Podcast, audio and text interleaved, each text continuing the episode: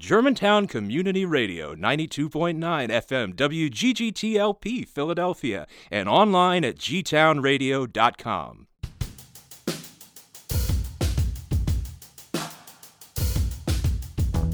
This is What Do You Know About That? A radio show about anything and everything happening in our community, our city, and our world. Here are your hosts, Eric Gershnow and Mary Angela Saavedra. All right, ladies and gentlemen, it is that time for another episode of What Do You Know About That? Happy October! Happy fall, everyone. Hello, Mary Angela. Hey Eric, how's it going? It's going well, and yourself? Can't complain. It's been a it's been a good month. It's been a good fall so far. Yeah, I'm liking it. Things are falling. yeah, the Leaves leaves are are, changing. It's true. It's true. And shoot, this is like the the last Thursday of October. It's going to be November like in a minute. yeah, it's amazing how maybe it's just me getting older, but it, I feel like this season tends to fly by very quickly. yeah. I like uh, once Halloween's over, up go the Christmas decorations, Yeah. and then hey, it's New Year's. Right. Oh, what happened? Yep. Yep. No kidding. No kidding. But can't complain. It's been beautiful. Been some really nice weather. Yeah, I'm I'm, in, I'm digging the weather still. I, I'm a, I'm a long sleeve shirt kind of fan, so any opportunity to wear a sweater or a light jacket, I'm down with. yeah. Yeah. No doubt. Tell us what's going on this day in science. Well, this day in science, October 27th, in 2015, engineers reveal world's first operational tractor beam. Ooh, this is cool. Hmm. I'm thinking Star Trek. Yeah. A group of engineers working from the universities of Bristol and Sussex in England revealed sound based tractor beam technology capable of moving small objects without physical contact. Using a series of miniaturized, high powered speakers, the device proved capable of producing an acoustic hologram strong enough to manipulate multiple objects at once, as well as generating a sonic force field to levitate objects. That's pretty cool. Wow. Wait. So okay, that can't be real. That that seems totally science fiction. Why, Sound why levitated objects. science fiction? Well, because I mean, tractor beam and levitating objects with sound. That's some intense sound. Well, I mean, sound is energy, right? I don't know if tractor beam may be the appropriate term, but being able to manipulate objects with sound, that sounds kind of cool. I certainly, I'm sure you've seen videos where you can use sound waves that, based on the frequency of the sound wave, it will augment like a stream of water, mm-hmm. right? Just because of the charges, because water's charged. Right. But then I also think about if you've seen the and this is maybe diverging a little bit, but when you they put sand say on a conductive surface and they place a certain frequency you know could be um, a high frequency or low frequency energy wave through the conductor field the sand will orientate itself in a specific pattern that's relative to the frequency. Yeah, I, I know what you're talking about, but yeah, to know. levitate. Uh, Yeah, right. sound? I mean, you I- I probably was like have to have a moving lot of things around makes sense to me because I mean I've sat in a car with a lot of bass and I feel the bass pushing against me, right? So that's sound.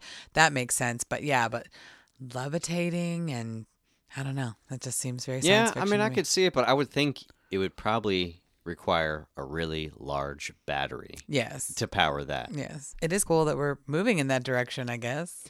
Well, you know how important it is to have tractor beams in this world. I certainly could benefit. I, I think about all the times I'm sitting down and want to get a glass of water, and uh, maybe maybe not. Use the force. That's right. so, uh, what's going on in the neighborhood, Mary Angela? Well, I have a couple things. One of them is a follow up to something I, we talked about a couple episodes ago. Uh, remember that building collapse that we talked about?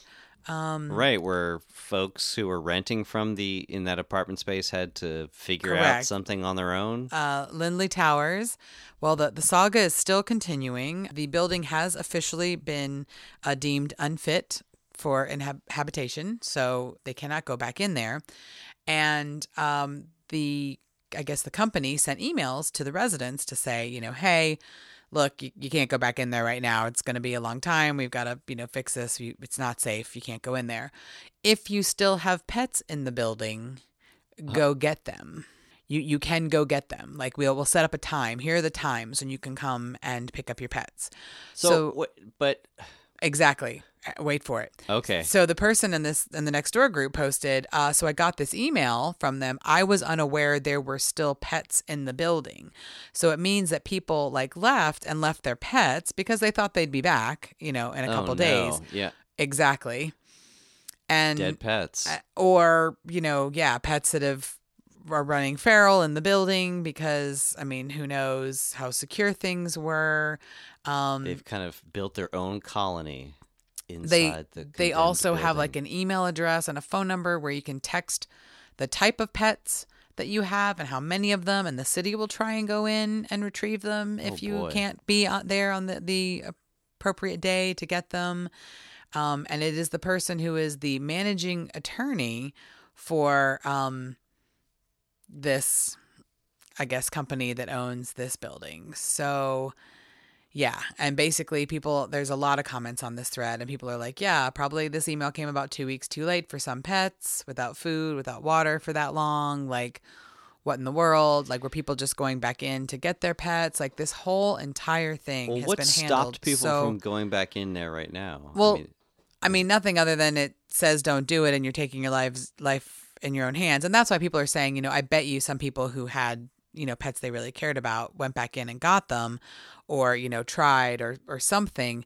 Either way, though, this is just another example of like how this entire situation was handled so very poorly, and that there is no, there's nothing in place in the city to help protect people in this situation. Like this company was just basically able to do this, and then yeah, all these pets, well, you so- know, And and I, is there any update like on the the thread about these folks' leases? And I mean, I'm I'm assuming they're not paying into the space anymore, are they? I oh mean, no, I'm sure they're not. not. No, but well, they're paying not into that space. They're not paying for these places that they've placed them while they're working on fixing that place. So I don't think it's full freight for whatever they were paying the other place. I don't know. It doesn't. Are they actively repairing the damage, or are you saying it's it's actually condemned? Well, right now they're investigating what needs to be done. What definitely needs to be done is that nobody can go back in there. Something needs to be done. They have to either fix it or to decide to demolish it, and they haven't gotten that far yet. They're still in the process of Well, assessing it, trying to rescue Either way, pets. you're talking over probably a year before anything's going to happen there. Yeah. So it it's just a lot, but it's just another another piece in this sort of ongoing saga, and so I thought I'd update. And that was a week ago um, that that was Mhm. shared that that email went out. I'll be paying attention, seeing you know what happens next because I don't know what the next piece of the puzzle is. There, I don't know what's happening next. Sure. But I just thought I'd I'd update on that. Um, and Okay. then another thing is there is a new development or a new building, I should say, in Roxborough, and uh, there there was going to be an interview um, on the news. Uh, the residents were going to be uh, interview interviewed by Channel Three News, and that got postponed so that there could be an actual like meeting where people could talk about this building first before they like like with the company that built it. So basically, here's the story. On Ridge Avenue, around 5542 to 5544, um, there are several kind of double homes that are there, but there's also like an apartment building. There's there's a lot of different types of housing in that area. hmm And someone bought a spot that I'm pretty sure housed um like a you know two not a row home but a you know a duplex um, previously and they demolished the duplex and then took the space kind of restructured it and now have built up a i guess you'd call it an apartment building um, but it's pushed out further than the original facade of the home hmm uh, that was there previously. So it doesn't line up with the other things on the street. It now like projects out, which means it, you know, blocks the home next to its view yeah. of the street. And it's right up against the wall of that home. So they had side windows that used to look at side windows of another home that was next to it. And now it looks onto this wall. It's very, very close. It's like the developers used every square foot they possibly could of the property they owned and built up and out around it which just makes it beyond not being the right kind of architecture, which is fine. You can get past that new architecture in the midst of old architecture. We've got to realize that's a thing and that's okay. But it's more about this is now taking up a bigger footprint than the original did, mm-hmm. and it's impacting the quality of the homes next to it and their view and their ability to sit on their front porch. You know, look Well, out. and it, and it also impacts their property value. Well, would that impact negatively? I mean, if, if it's a, if it's a higher priced property, right, that would increase the value of the home. But their their home now doesn't have a nice view. The Well, porch yeah, is I mean, basically if it's like an eyesore to look out your front Yeah. window as compared to before, then yeah, that does have an impact on the property value. it says I'm trying to see if there was anything in the um, comments. It doesn't say what the breaking news story is. It says they just canceled they canceled the interview because of a breaking news story and then they also want people to come and sit and talk with the developers about it. I guess maybe the developers wanted to get ahead of it so that they didn't go on the news and be like, you know, bashing them or something. Like I'm not sure. But they've already the started to is. build it. Oh no, it's already there. That's the whole problem. Yeah, it's it, it's it's a whole problem. So it just kind of takes that whole new development conversation we were having to a slightly different level. You know, like I said, we can get used to having different architecture. Okay, if it's going to better the neighborhood, if it's going to make something more functional, and I I I appreciate wanting more housing. I do appreciate that, but I feel well, I, like the concern is, is is having licensed contractors that are going through proper channels yeah, in order to build something. And it's hard to imagine that, again, I don't know this particular case, but knowing that there are a lot of DIY contractors out there, I think that you have to be a little cautious and uh, watchful because a lot of these guys, again, don't go through the city. So it's really up to neighbors and folks in the community to speak up and address it. Well, and it looks like that's what happened. So the building's not completely done. It looks like it's got the, the basic frame and shell up. That's where they can see where it's being built out to. And they're like, whoa, whoa, whoa, hold on. Yeah, Like, stop it. what are you doing? this is not what we agreed to. So, yeah, it's just, it's, it's another part in the conversation. Right now, this particular post has about 60 comments on it. It's a lot of people who are upset particularly about Roxborough because they are taking down a lot of the doubles in the row homes, just knocking out chunks of them and putting in apartment buildings. And I know that's what they were going to try and do on our street, right? At the end of our street, they were going to try and put an apartment building. No way. And all the residents petitioned and and luckily we found out about that enough ahead of it, right? Before it was like zoned okay for that and the city was like, "Yeah, no, we can't." Right. So this is probably a case where they were zoned to. Yeah. But there were some specific details that probably didn't get communicated properly Yeah. or Or something. about how big they were, you know, I just feel like architects can can look in there and see if you're going to build out in front of somebody's house and you're going to really impact their home, like think think better yeah, it'd it. be nice to see folks, more folks coming in to renovate rather than build from the ground up. But I understand it's probably a lot cheaper in many cases. leveling the house sometimes has to do with the fact that a lot of these homes have old, you know, knob and tube wiring, and you can't Well, have that that stuff you anymore. can replace, but when it's an issues with the foundation, Yeah. then it, it becomes way more expensive to try and restore it. Yeah. I totally get that. and if you're restoring it for a single family, as opposed to taking the space and turning it into five apartments, Yeah. you know, or six apartments in some cases, like It makes me want to go down the, the rabbit hole of of um, applying for mortgages and in this new economy with, with the inflation, but that's a topic for another day. it is. It It is. is. So that's all I had in the neighborhood. Do you have anything? Well, the only thing I just wanted to highlight, uh, you know, in the neighborhood because it is Halloween season, Mm-hmm. and if folks want to get a good scare, I highly recommend heading down to Eastern State Penitentiary. So it's on the Thursday through through the weekend, right? now that it's getting closer to Halloween, I think it's doing like Every night, yeah, maybe even Tuesday through Sunday. It's it's and it's you have to look on their website. It's Halloween nights. It is no longer Terror Behind the Walls, Right. Which is awesome that they don't do Terror Behind the Walls, and we'll talk about a little bit about that in our main topic today. So I'm not going to get too much into it, but I'll tell you why they don't call it Terror Behind Yep, the Walls anymore. Um, But but we, we we we checked it out earlier this month, and it's pretty cool. It was fun. And uh, you know, as someone who was a horror movie enthusiast as a child, it was entertaining for me. It wasn't scary, but uh, it was. They, they put a lot of effort into this for sure, and I think it's it's worthwhile because the money goes to prison reform. It right? does. Yeah. Yep. Uh, and it's also something for everyone. So you don't have to be into haunted houses to go if you've got younger children. Um, and by younger, I don't mean like little children, but like, you know, younger children who don't want to go through a scary haunt. That's okay. S'mores and lore.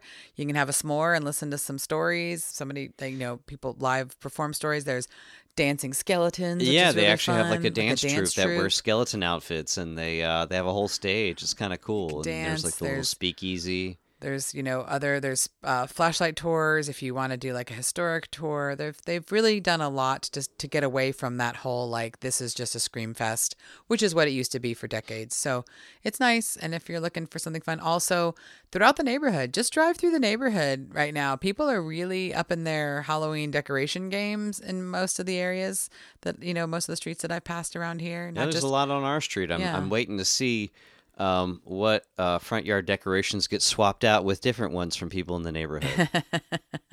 it's true. We we know we talked about that last year how that happens. So, but there are a lot of pumpkins and scarecrows and fun things happening. So it's it's nice to see. I'll be interested to see what trick or treating looks like in this neighborhood this year. It's been relatively quiet in years past, but um well, it's on But I don't a. Monday is Halloween. I wonder if they'll do trick or treating on Sunday.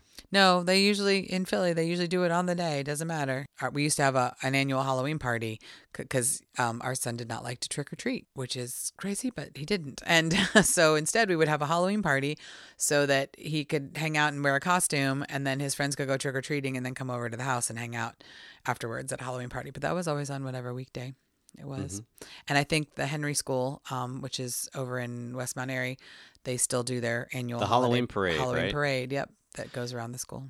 And just to follow up uh, from our last show, because I made mention about the slow down signs Mm-hmm. about there being Germantown themed ones, and, and and ironically enough, right right after we did that show, we started seeing all these slow down Germantown signs popping up everywhere. So I've seen them actually, and and in other areas too. So it, it looks like it's kind of a citywide thing that's starting to happen, where Yeah. people are saying, and and we were in the suburbs, right? We went to the suburbs this weekend, and we saw them Yep. in a, in a suburb neighborhood, um, which is what like Wyncote or Elkins Park, something over there. Yeah. Um, and it was the same thing. So clearly, it is on the forefront of people's minds, which I think is awesome.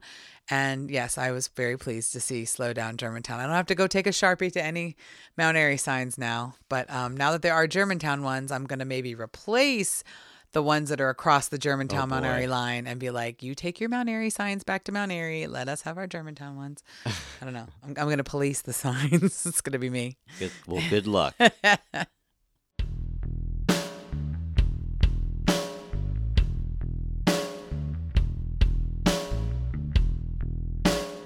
All right, so this week it is your turn for the main topic. So, what are we talking about today?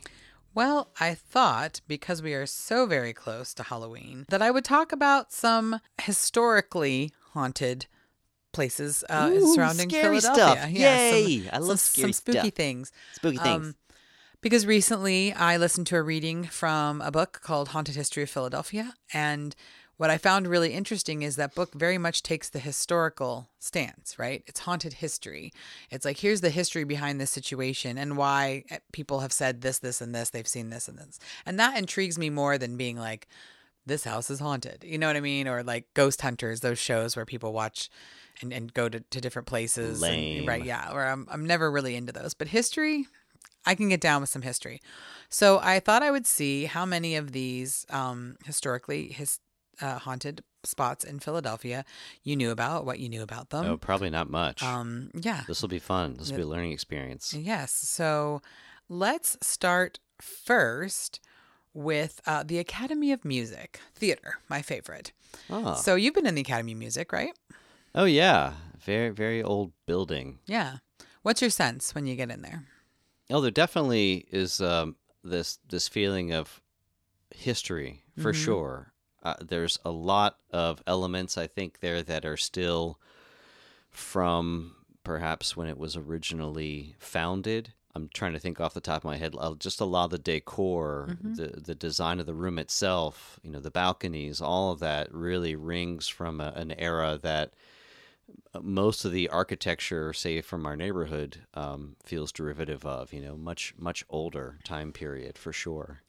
Yeah, it is definitely historic building and the architecture is stunning and I always get a sense of of it being so old like from the smell, from the look of the curtains, from Old wood. Right, the lighting in there. It's you know, it has this sort of dim, even though it's like super well lit. It has this very you know old world lighting. They have the um the, The owls are made for small people. the- exactly. the seats are very small. It's true. It's true. And outside, um, they have the gas uh, Yeah, light the gas lamps. lamps. Yeah, the lamp- right. But it is historically haunted.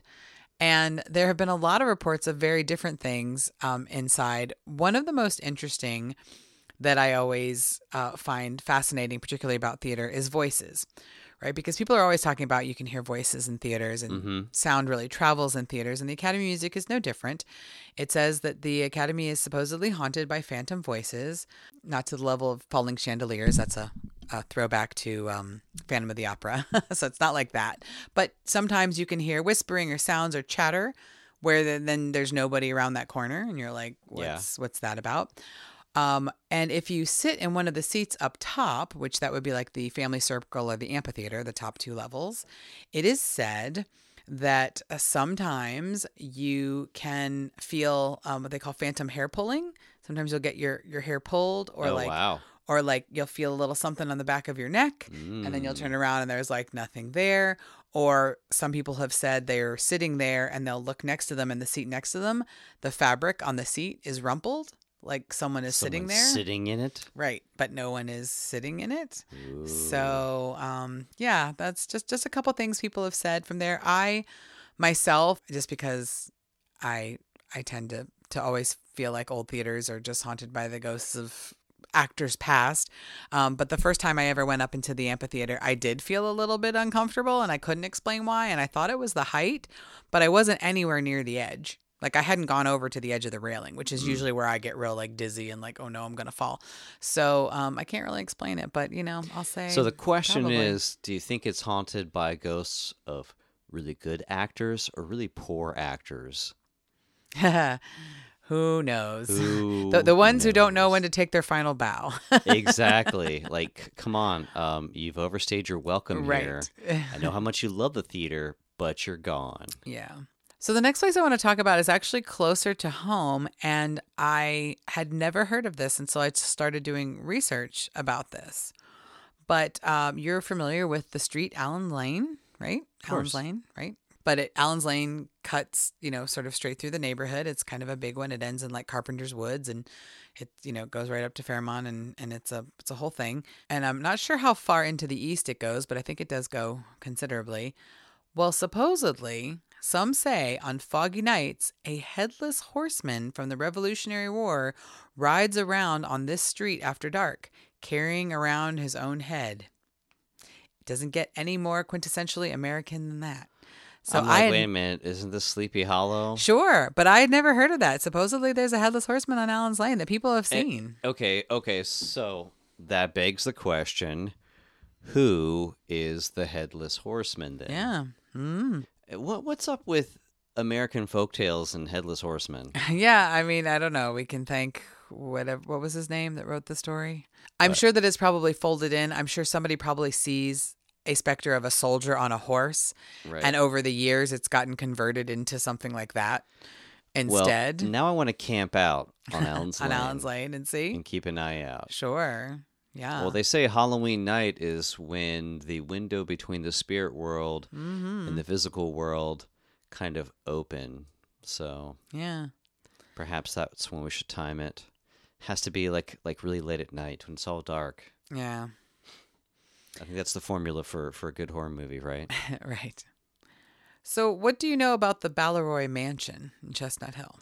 I know absolutely nothing about the Baleroy Mansion. Please do tell. So the Baleroy Mansion is in Chestnut Hill, and this is actually something that I just learned about myself. So it says the Baleroy Mansion is a 32 room estate located in the historic and affluent Chestnut Hill section of Philadelphia. Um, it has obtained the title of most haunted home in America due to its alleged infestation of spirits, ghosts, angels, and other supernatural beings. So, um, yeah, but finding out where it is, like the actual address, is a little more challenging.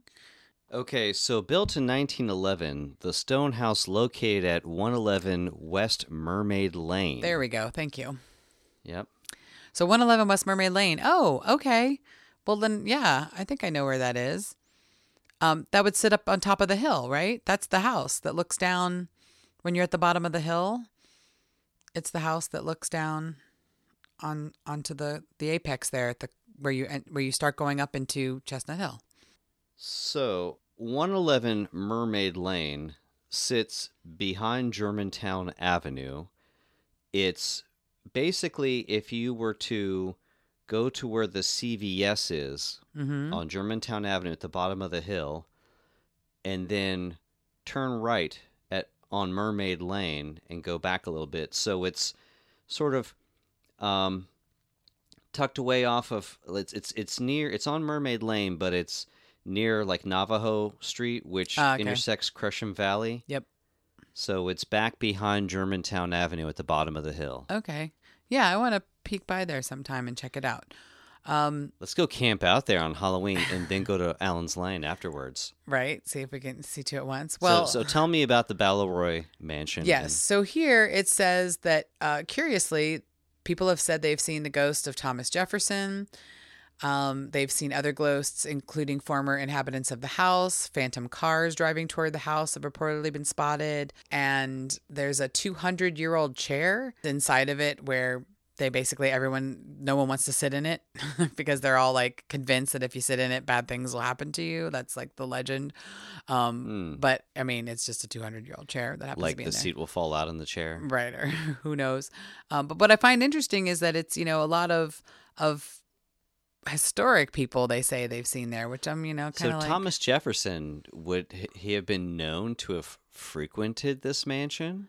i'm not Why sure would how his ghost be showing up at the Baleroy Mansion. not in 1911 yeah, yeah i don't know huh? it doesn't say it didn't it didn't go that far into it i apologize Yeah, I'm wondering where the the connection is. Maybe he was like, "Hey, oh, this is the cool new haunt. Maybe I should be hanging out here." or But maybe he's a Virginian, right or, or, or maybe just someone sees someone who looks like that. perhaps look like Thomas Jefferson. Or perhaps it's the land, right? Maybe there was something on the land before the mansion was built. So, Hmm, maybe a pet cemetery. well, or, I'm kidding. you know, maybe there was, I don't know, something during the Revolutionary War where people traveled through there, or, or maybe there had been an inn. I'm not really sure. But there, there's no specific history to, say, the owners of the home that would connect it to the hauntings. No, I mean, they do say that sometimes people see people, you know, they think uh, live there. So basically, it says, um, you know, they, they see people who were supposedly residents of the home earlier. That's one thing that they talk about. George Meade Easby allegedly first experienced paranormal activity shortly after moving into Baleroy Mansion before the Oh. death of his playful younger brother Stephen. And so some people say they they see this playful younger brother um, who's there. So there's there's kind of a lot. I think. So it sounds like probably the location, perhaps. Yeah. them building on it, like you know, a little a little poltergeist action going on there. Yep. They they say there's also um, an elderly woman who reportedly walks the upstairs upstairs hallway with a cane. Family members and guests were toyed with by the spirits, and it was never uncommon to hear knocking and unexplained footsteps. So, you know, I feel like if the house was built in 1911 and then people moved in and started experiencing things, it's got to be something with the land. It's, Yeah, it's got to be something. What else is on your list here? So then, of course, I have, as I mentioned um, a few minutes ago, I have Eastern State Penitentiary. It wasn't a particularly happy place, so it makes it makes sense. Also, there was a lot of negative energy there, which also um, makes sense.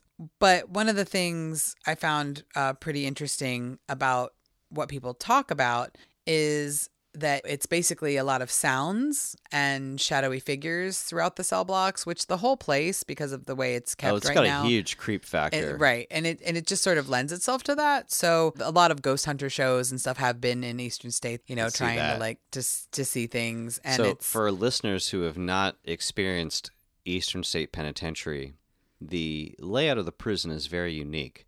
Unlike most modern prisons that are boxed, it's actually a star. So there's a center point where the guards would sit, and then there are hallways that stem off this center point. And the extension, the hallways are obviously where the prisoners were housed. There's two floors.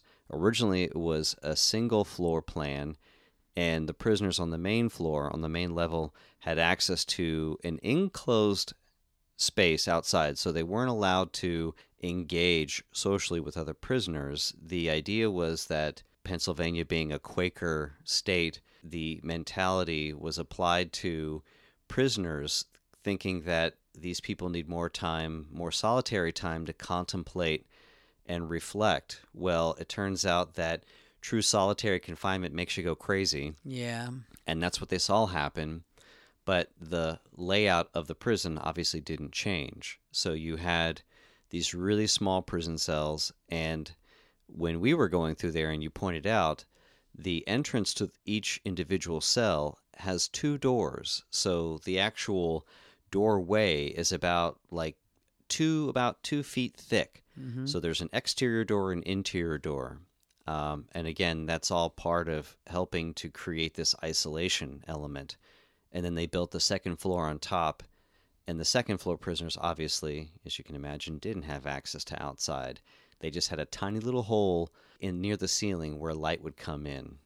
It's uh, it's pretty depressing. And Yeah. to walk into that space now and to see all the decay around it i can only imagine i mean we're doing some of the haunted house walks through the prison yeah big creep factor Sure. And that's one of the reasons why they steered clear of it being terror behind the walls because the history of the place isn't great. You know, it was early in the penitentiary system of America. We didn't really understand how to treat criminals. It was one of the first penitentiaries in the country, mm-hmm. and mistakes were made. And so then it was like, yeah, we don't want to like hype up this is terrifying because the truth is is that what it's they a little exploiting of the prisoners that you know right and their memory and also the work that eastern state does it is a historic landmark that is preserved and they do a lot of work for prison reform they raise a lot of money for that and that's what the money was going toward that's what the Mm-hmm. money does go toward so it's like we want you to have this fun you know halloween experience in a historic spot but the truth is is that we also want to be very respectful respectful Yeah, of you know no what doubt. happened. So I I completely commend them for that. I think Mm-hmm. I think that was the smartest move they ever made, and I I love the the new Halloween nights. I think it's I think it's really great. Um, before we run out of time, just a couple other places worth mentioning. Do you know where Elfreth's Alley is in Old City? where Elfreth's Alley. no We've walked by it. It is basically, I think it's just off Second Street, but it's basically one of those little alley streets that goes kind of sideways, and you look down it, and it looks super historic. it's really narrow It is, exactly. It's the nation's oldest continually inhabited residential street in Yeah. the country, and it's housed more than 3,000 people in over 300 years, wow which is pretty crazy. So you can imagine there are plenty of former residents who still hang around on the tiny street. One legend says that a Revolutionary War spy was hanged in Elfreth's Alley, and his ghost lingers to this day. that So- i understand That was interesting. Um, in Merion, there is the General Wayne Inn. What happened to this one is surprising to me. So it's in Merion. This Merion building, once investigated by Unsolved Mysteries, uh, has a creepy history that started in 1704 and goes all the way to 1996 when the co owner of it murdered his business partner there in the office. And then soon after, the killer's girlfriend slash employee committed suicide. After someone attempts to revive the space uh, as a longstanding restaurant and inn, they were like, we, we can't take it back to what it used to be. So it is now maintained as a Jewish center. Hmm. Yes, and a pretty successful one, actually. So I found that really very interesting repurposing of a of a historic building with some kind of like, you know, not great past sort of being taken over by faith. It says the ghosts of Edgar Allan Poe, who frequented the inn during his life, and Hessian soldiers allegedly still haunt the space. Hmm. So, and then there is, of course, Grumblethorpe right down the street. The Germantown estate, built in 1744, was home to the Wister family until they were pushed out by the British during the Battle of Germantown. And one of the British generals, James Agnew, bled out on the floor of the estate, and his blood stains can still be seen to this day in Grumblethorpe. So, of course, his ghost is said to haunt the grounds. Yep. The home is also served as the Wister family's hideaway during the yellow fever epidemic, and the grounds are said to be haunted by a housemaid named Justina. So, Ooh. So If you an wanna- an eye out. if you want to check out a place a little bit closer to home. So those are the ones um, on my list. There's a lot more. Washington Square downtown. There's Powell House and Society Hill. So and then the boat in uh, Penn's Landing. Do you know the name of that boat? No. Moshulu. I'm probably saying it wrong. Or Mos Mosulu. It's M O S H U L U is the name of it. Huh. Um, it's a restaurant and a party space, but throughout her more than 100 year lifespan, the tall ship was used for shipping and was named the fastest cargo ship in the world. It was pillaged by Nazis. A lantern ghost reportedly relights the lanterns on tables at night, and a whispering ghost tells hushed secrets during the early evening. You can hear hmm. whispering if you sit on the boat. I wonder So, what kind of secrets. yeah, I don't know, but if you ever want to go, Don't eat the clam chowder. it's not in season. yes. So those are just some some fun things I thought to talk about for the Halloween season. If you want like spooky places and you want to check out some haunted history, mm-hmm. those are some places you can go see. Of course, there are ghost tours downtown. You can take all year round. So you oh, know, Oh, totally. Yeah, no, Philadelphia is we're in an old city. There's a lot of history. There's a lot of. I'm sure there's a, A lot, lot of of great history. ghost stories, and Yeah. that's what I, we should keep an eye out for. If anyone knows of any haunts like guided tours, walks through the city, please let us know because we'd Mm-hmm. love to check them out. We did not too long ago. I think it was like two or three years ago. We did a walk in um, Chesapeake, right? There, there. We did a haunted tour. yes. hmm That was Um, really cool, and it was like we, we did a little bar hopping. I think we like It was Annapolis, actually. It Yes, was that's right. Maryland. Yeah, it was Annapolis, Maryland. yeah, Yeah, no, those are super fun, and I know they, I know they exist throughout the city. and it's opportunity to go drinking too. So everyone loves that. Who doesn't?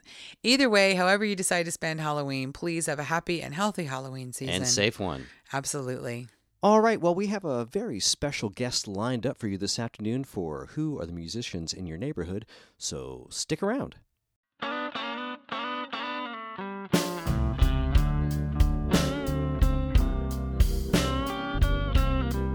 You're listening to 92.9 FM G Town Radio.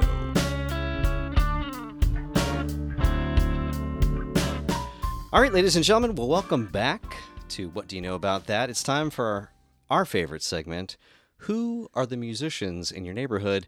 And we're actually expanding the net here a little bit and dipping into our Other pool of- neighborhoods. yeah, other neighborhoods. So Other neighborhoods. I have the pleasure of introducing actually a good friend of ours, a really special musician, entertainer by the name of Billy Thompson. Welcome, Billy, to the show. Welcome. Great to see you guys again. It's been a long time. No doubt. It has. It has. Thanks for being with us. oh Um, yeah, thanks for having me. Let's start by you telling us a little bit about your, your musical background. Where where are you from? you have a very H- how special, did you unique get into music? All that good stuff. Yeah. Well, okay. Um, start off Army brat, uh, born in Fayetteville, North Carolina. Uh, preschool, first grade, uh, Louisiana, uh, Fort Polk, and then on uh, westward, slowly but surely. Um, by age 15, uh, in San Diego, where I lived for the longest time and you know most of my life, and uh, graduated high school and and um, started playing music there. I picked up a tour in 1991 with Larry Arkansas Davis, and that led me to um, meeting and eventually playing with uh, Little Milton. Also, I, I uh, backed Albert King, got to shoot the breeze with Albert King, have him ask me my business card uh, about wetting my pants. and and you know so it never happened but uh, you know i, I was able to uh, play with him um, a bit and then uh, of course he was he was up in years so it just never happened and i lived in san diego and he lived in memphis but um shoot other than that uh, i did the grand opening of the house of blues in los angeles with little milton in 1993 and the opening act for us was Jimmy Rogers. Jimmy Rogers, the great Chicago Jimmy Rogers, not Mm. the uh, not honeycomb Jimmy Rogers, but walking by myself. I hope you understand. You know that guy, and uh, so it was really cool. Um, shoot, I don't know. I've backed a few other characters, but that you know I've been on stage with the Doobie Brothers as a guest because Pat Simmons liked an album I did in uh, 2010, um, which I recorded with the the A Team in Los Angeles.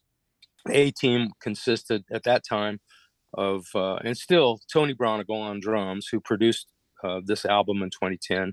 Uh, Hutch Hutchinson on bass, who plays regularly with Bonnie Raitt and has for years. Uh, also uh, had Kenny Gradney, one of my favorite bass players from Little Feat, uh, play on a few tunes. And uh, then we had the great Mike Finnegan, um, RIP, who just played with everybody. He was like probably the baddest white blues dude on the planet or maybe the universe, but he's no longer with us, and sadly. But great tracks, great uh, learning experience, great folks all.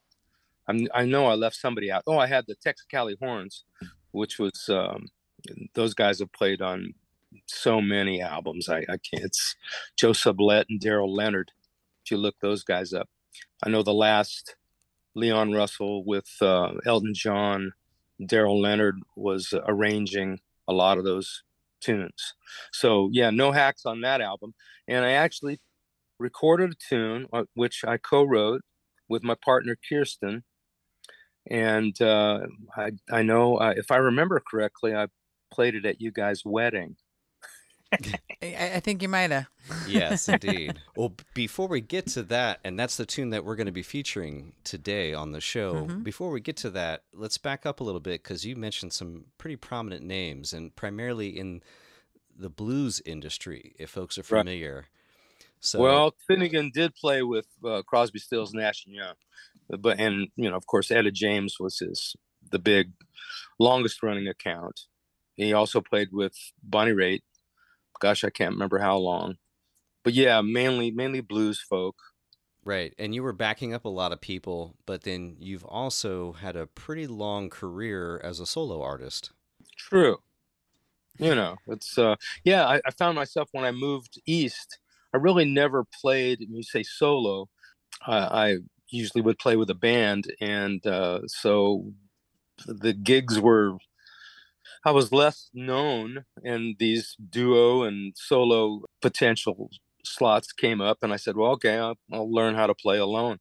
And uh, so I've done a lot of solo work since moving here, what, 17 years ago. Back back to Uh, the East Coast. Yeah, the East Coast, just outside. Well, I, I lived in uh, Virginia Beach for about a year and a half. Then I moved to uh, West Virginia, outside of DC, about an hour forty-five, and I'm still in that area. Yep. I'm actually in Virginia now, though. So Oh. te- technically in Virginia. Gotcha. The f- thriving uh, metropolis of Winchester, Virginia. Oh, I know where Yes. Winchester is. Shenandoah University's out there. Like, Yeah. yeah. That's where my partner teaches there, so that's Yeah. that's why we're here. That that's Oh, a that's a great university. yeah it is cool. And you know now um you know not to blow my horn but i've been doing these gigs with the head of jazz studies the head of pro tools recording. The the head of jazz studies is this killer trombone player named Matt Niess. He was with the army uh, pershing's own for 30 years and he's like one of the baddest bone players i've ever heard. So we did uh, recently did a gig where um, we had five horns, like a tower power horn section, Mm. and I had the the head of Pro Tools plays bass with my group, and an, another one of his colleagues plays keys. Um, so it- you know, great band, and we played here locally and, and just killed it. Um, yeah. but yeah, no, you know, great, great. It's a conservatory. It is right. Yeah, I was gonna say Shenandoah University. For those of you who don't know, is uh, is a, a very big um, art school, and it is it is a conservatory. It, you you really do get a very unique and specialized kind of music and arts education there. Right, a lot of theater. Yes. Yeah, you might find one too many country bars, but you know, there there are there are those other folks like me lurking, looking to change all. I don't know if you're lurking. No, I, I, guess what I meant by solo artist, meaning that not just by yourself, but promoting your music, playing with a band, even, but just having your own production where you're not, you know, a, backing up another artist. You have your own music. You have your own catalog of songs that you've written and recorded that you actively play out. Yes. With. Yeah. Yeah, and I was going to speak to that as well, but um, uh, and I I thought you were kind of going there, but I did want to touch on playing solo. I'd never really done that before before I moved here, mm-hmm. but um, which actually led me uh, to being a musical director for a play based on the life of Son House. Yes, let's so, talk about that a little bit. Tell me okay. when because that came about just within the past decade. Yeah, we started uh, doing the workshops in 2015 I'd fly to New York or take the train, and um, and then we'd um, do readings, and they'd, you know how the how it works. You know, they go, "Yeah, we got to cut that. We got to develop this, develop this character. I don't like where this is going." Um, well, how, how'd you get pulled into it? Well, I, I, I took a gig in San Diego, um, and uh, it was uh, Thunder knocking on the door. And Thunder was written by Keith Glover, who also wrote these these other plays I got involved with. The one uh, based on Son House was the third play. The the other one was uh, the Rose of Corazon, which is this is kind of how I ended up in this area, but uh, I can explain that uh, shortly. But um, in uh, 2000, well, it was late one 1999. Uh, um, I picked up the show at the Old Globe in San Diego, pretty famous uh, theater. And uh, as far as um, you know, San Diego area, and, and you know, most troops traveling, they'd be putting their show up at the Old Globe or um, um, La Jolla Playhouse or the Lyceum, which may be gone by now. But um, and I said, man, there's no blues in theater. They kept calling my house, you know, calling. I go, man, I'm not answering this call. And uh, so finally, they had replaced the drummer with a friend of mine, Art Rodriguez, who was really good friends with Robben Ford. Robben had given him like a 52 or 53 Telecaster because they were, you know, old, longtime buds. And Art was playing drums. Uh, he's no longer with us either. He's passed a good while ago. But uh, he says, Hey, man, you know, Keb Mo is here and this playwright, and they really want you to come down and, and play. You know, they, they, they need real blues guitar players. I go, Well, you know I, okay i know you know i don't i never really considered myself just a blues guitar player but but definitely steeped in it and blues based. So um i knew all the icons i said okay i'll i'll go check this out. So a buddy of mine and i went. They took the uh, two guitar players who were great readers jazz players. They took their their amps they set them out on the uh, outside of the little box. You, you play in a wooden sort of box at the old globe and there's a scrim where you can see you know the actors they can't see in but you can see out but um, anyway they set their stuff out on the out of uh, the box. They move our stuff in. We started playing the tunes just winging them because i couldn't read.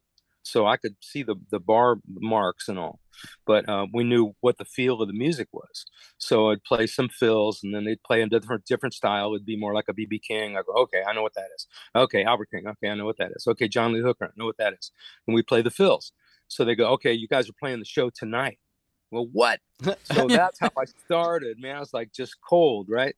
Um, and so the guy called me back. I, you know, I did the run. I ran out of the road with him. You know, I can't remember how many cities we did, but uh, and then the play fizzled, and uh, they uh, re they got it going again in two in yeah in 2000 and then we went, went back into New York with Leslie Uggams as the uh, the lead, and she's like pretty famous Broadway actor. And um, you know it didn't do well so that was the end of that but i was on a list. So then i ended up on you know, on another play called ain't nothing but the blues which came off broadway and um, it was the biggest bunch of dysfunction, dysfunctionals i'd ever worked with oh the theater yeah, yeah. indeed yeah. a lot of people really they didn't really like each other very much whereas thunder thunder i said oh this is cool man all these people are really cool really talented and they they dig each other you know but this the second play I took was like, oh man, this is like night and day. Yeah. So I get out of this thing. anyway, I ended up doing it a couple more times, and finally the the uh, um, revival, the resurrection of uh, Son House, was done at Geva Theater in uh, 2019, and um, you know it didn't move on, and COVID hit, and you know there might be some talk of it happening again, but it was pretty cool, you know, and and reverent for, uh, to Son's uh, his artistry and his uh, extremely uh, kind of wild and crazy life. Really, Mm, I learned Mm. a lot. Yeah. Yeah. very cool. I'm glad I No. So But yeah, as far as you know, being an artist uh, beyond the theater, um, I can't remember how many albums I've got. I think maybe eight. You know, one is like an um, a short Christmas, maybe four tune Christmas thing, and um, um, you know, most of the tunes on the albums are original. I'll co-write with my partner Kirsten, who again co-wrote the tune I played at your wedding Mhm.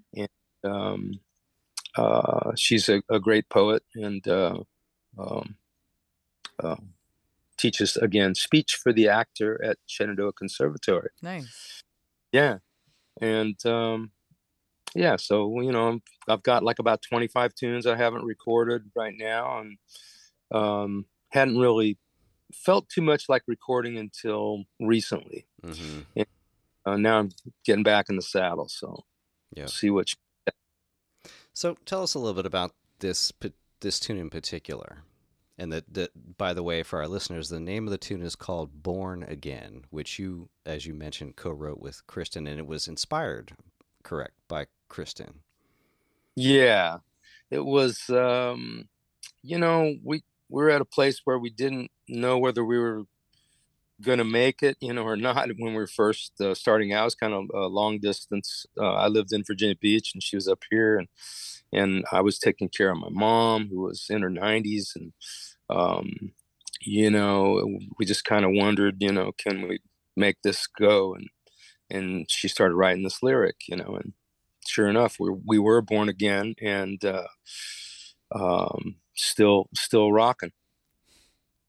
So um, you know, it's nice to yeah. It's just uh, eh, you know recording it with uh, with Braunagel and and uh, with uh, Hutch and and with um, um, Mike Finnegan was really the perfect treatment for a tune like that. Uh, it's got some R and B in it, and Oh, Um, heavy, heavy, big time. But I would say almost gospel. Yeah. gospel feel. Right. I don't know. Sometimes stuff just comes out. You know. I mean, I I've learned more about gospel when I did the um, the play about Son House than I knew when I when I penned the tune. Wow. So, yeah, that's that's going back a ways.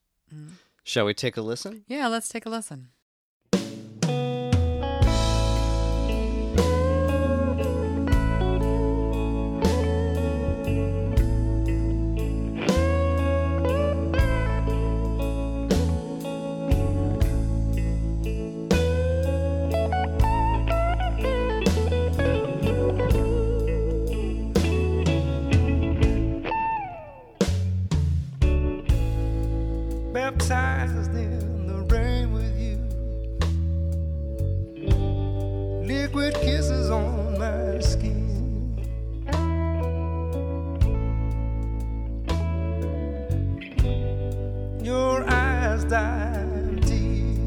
Within my heart.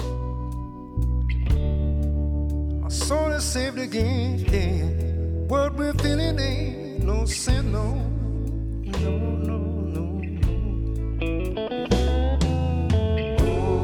Born again, baby, night. Tonight I'm born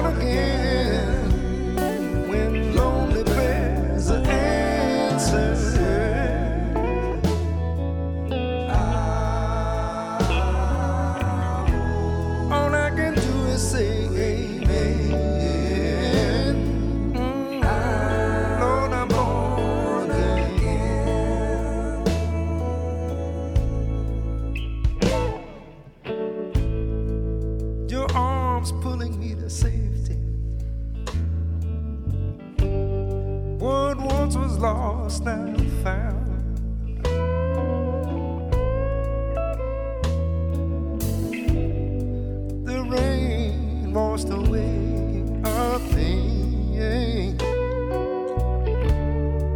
And our love keep coming down, right on down, down, yeah, yeah, yeah, yeah. Born again, baby. Tonight, tonight.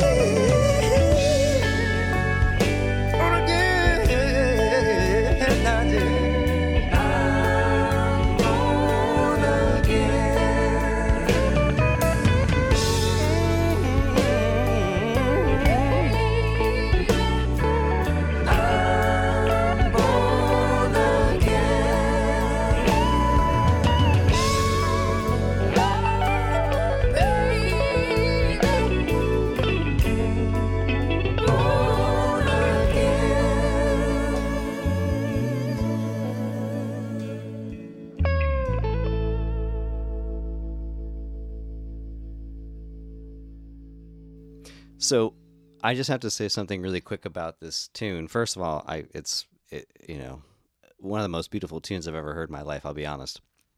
Oh man, when we uh, you know I had my um, CD release party, I'm like I gotta learn this tune, and I have to tell you, just about every musician in the band.